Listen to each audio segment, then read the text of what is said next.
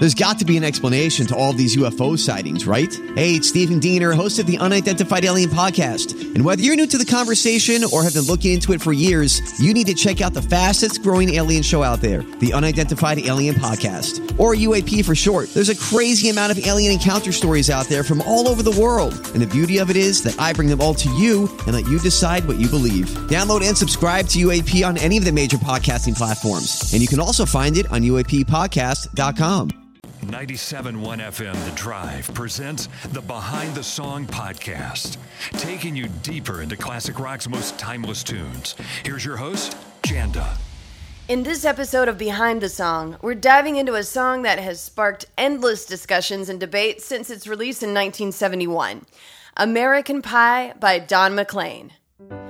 Written when McLean was 26 years old, it covers American history and music in a way that no other song has since.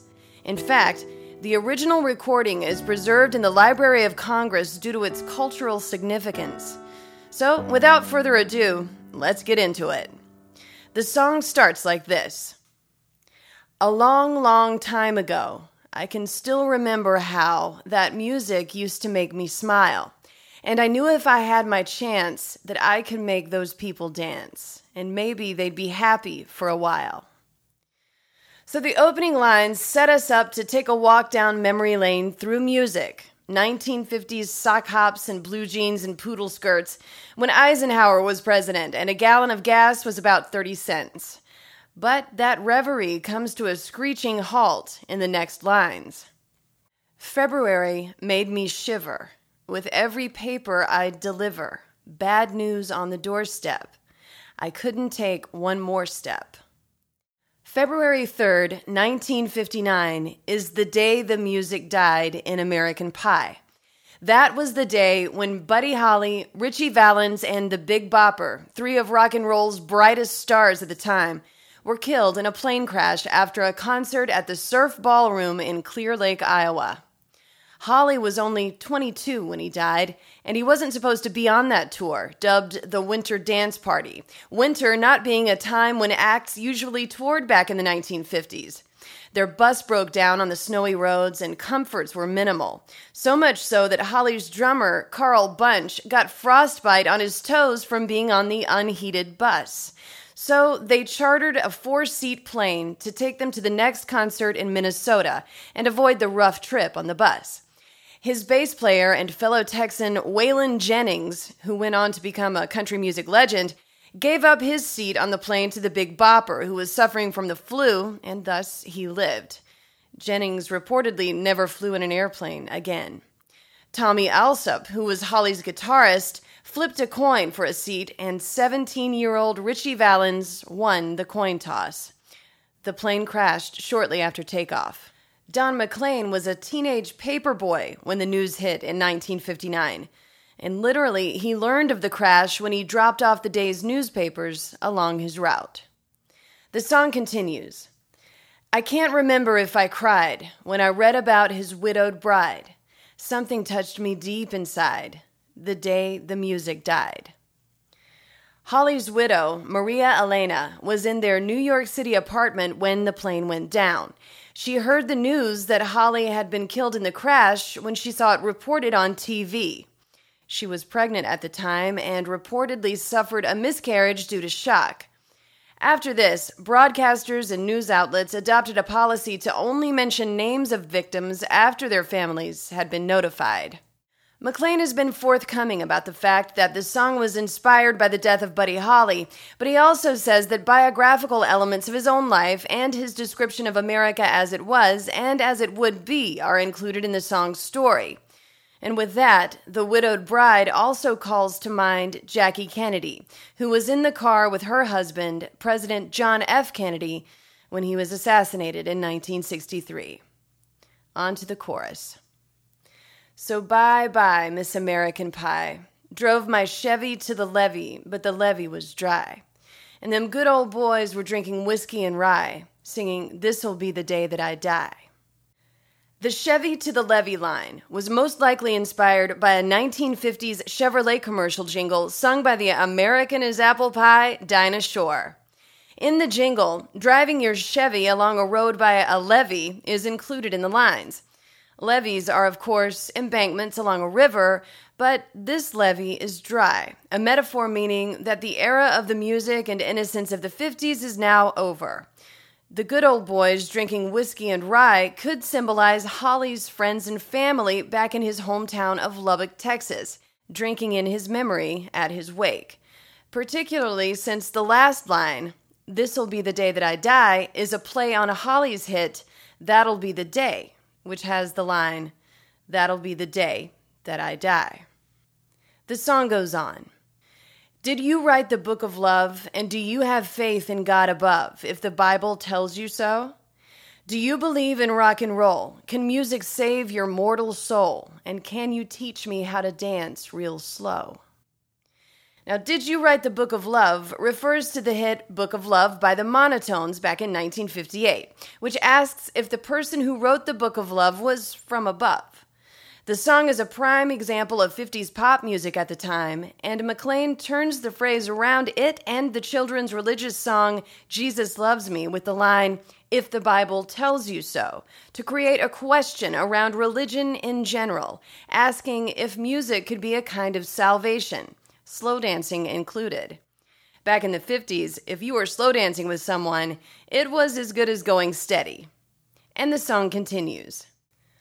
Well, I know that you're in love with him, 'cause I saw you dancing in the gym. You both kicked off your shoes, man. I dig those rhythm and blues. I was a lonely teenage Bronco buck with a pink carnation and a pickup truck, but I knew I was out of luck the day the music died. America in the 50s was a time of economic freedom. After the Great Depression and the wars, a feeling of celebration and prosperity prevailed. Teenagers became a thing for the first time, a demographic to be marketed to with hula hoops and rock and roll. Legendary DJ Alan Freed exposed white teenagers to R&B music sung by popular black artists which led to the rock and roll craze. At the sock hop in this lyrical snapshot, the narrator finds his love interest whooping it up with another. The Pink Carnation and Pickup Truck were lines from a song by Marty Robbins, who hit the charts with a white sport coat, and a pink carnation in 1957. It's a song about a guy dressed up for the dance who gets jilted by his girlfriend. Party over, in other words. McLean used this to symbolize that the party was also over in America at large. The chorus repeats, and then it goes on to the next verse and the next chapter in American history. Now, for 10 years, we've been on our own, and moss grows fat on a rolling stone. But that's not how it used to be when the jester sang for the king and queen, in a coat he borrowed from James Dean, and a voice that came from you and me. And while the king was looking down, the jester stole his thorny crown. The courtroom was adjourned. No verdict was returned. American Pie was written and released in 1971, about 10 years after Buddy Holly died. In the meantime, much had changed in the world. Jimi Hendrix wrote Highway Child, which contains the line, A Rolling Stone gathers no moss. The Rolling Stones came into popularity, and Bob Dylan sang about being on your own, a complete unknown, like a rolling stone, in his song Like a Rolling Stone. Dylan, in particular, is targeted in this verse. He is the jester McLean mentions, as he sang for the king and queen who could be Pete Seeger and Joan Baez from the folk movement that he started out in. The voice that came from you and me, referring to folk music being the music of the people. But then Dylan rebelled against all that when he went electric. The king mentioned here could also, of course, be Elvis Presley, king of rock and roll. The jester, Dylan, stealing his thorny crown when he came into prominence with his sardonic, poetic style, quite different from the persona of Elvis. The coat borrowed from James Dean refers to the album cover The Freewheeling Bob Dylan, which resembles a famous picture of Dean from the film Rebel Without a Cause, with Dylan wearing a similar jacket on a similar street on the album cover. When McLean sings, The courtroom was adjourned, no verdict was returned, he is most likely singing about the trial of Lee Harvey Oswald, who assassinated JFK. Oswald was himself murdered before the trial concluded. Court was then adjourned before the verdict was returned. The song goes on. And while Lenin read a book on Marx, the quartet practiced in the park, and we sang dirges in the dark the day the music died. John Lennon's Imagine came out the same year as American Pie and reflected a sociologist ideology in keeping with the teachings of the philosopher Karl Marx. The quartet practicing in the park likely refers to the Beatles, who played their last concert together in 1966 at Candlestick Park in San Francisco, the last for a true rock and roll phenomenon. The dirges sung in the dark could refer to songs of mourning for both JFK and Martin Luther King Jr., who was assassinated in 1968. The hopes of millions that these two men represented were dashed and the country was left to despair their loss. Truly, America had changed completely by the late 1960s. The chorus repeats, and then the next verse deals with the aftermath of such upheaval and the swift uprise and downfall of the free love era. Helter skelter in a summer swelter, the birds flew off with a fallout shelter. Eight miles high and falling fast, it landed foul on the grass. The players tried for a forward pass with the jester on the sidelines in a cast. Now the halftime air was sweet perfume, while sergeants played a marching tune. We all got up to dance, but we never got the chance. Cause the players tried to take the field, the marching band refused to yield. Do you recall what was revealed the day the music died? Helter Skelter in a Summer Shelter refers to the Charles Manson family's murder of Sharon Tate and others in sunny Los Angeles in the late 1960s, after which people, for the first time, began to lock their doors. Birds Flying Off with a Fallout Shelter refers to the band The Byrds, whose song Eight Miles High and moreover the album that it's on, The Fifth Dimension, was criticized for having drug references when it came out. A fallout shelter at the time was another term for a rehab facility, and it's no secret that David Crosby, who was in the Byrds at the time, was no stranger to drugs. I think the football metaphor that begins in these lines with it landed foul in the grass with the players trying for a forward pass refers to the competition between rock stars like the Byrds, the Stones, and Bob Dylan, who again makes an appearance in the song as the jester. Dylan was in a nearly fatal motorcycle crash in 1966 that forced him to retreat from the spotlight and recuperate for nearly a year. The jester, sitting on the sidelines of a hypothetical game, so to speak. The halftime air being filled with sweet perfume while sergeants played a marching tune could refer to marijuana smoke in the air during the drug revolution of the late 60s, and the Beatles' groundbreaking Sgt. Pepper's Lonely Hearts Club Band album, a psychedelic concept album that mirrored the times. But it could also refer to the tear gas that was released in riots at the 1968 Democratic Convention in Chicago. The lines, We all got up to dance, but we never got the chance because the players tried to take the field, the marching band refused to yield, could symbolize the thousands of young people who appeared in Chicago to demonstrate against the Vietnam War, but found themselves face to face with police in riot gear.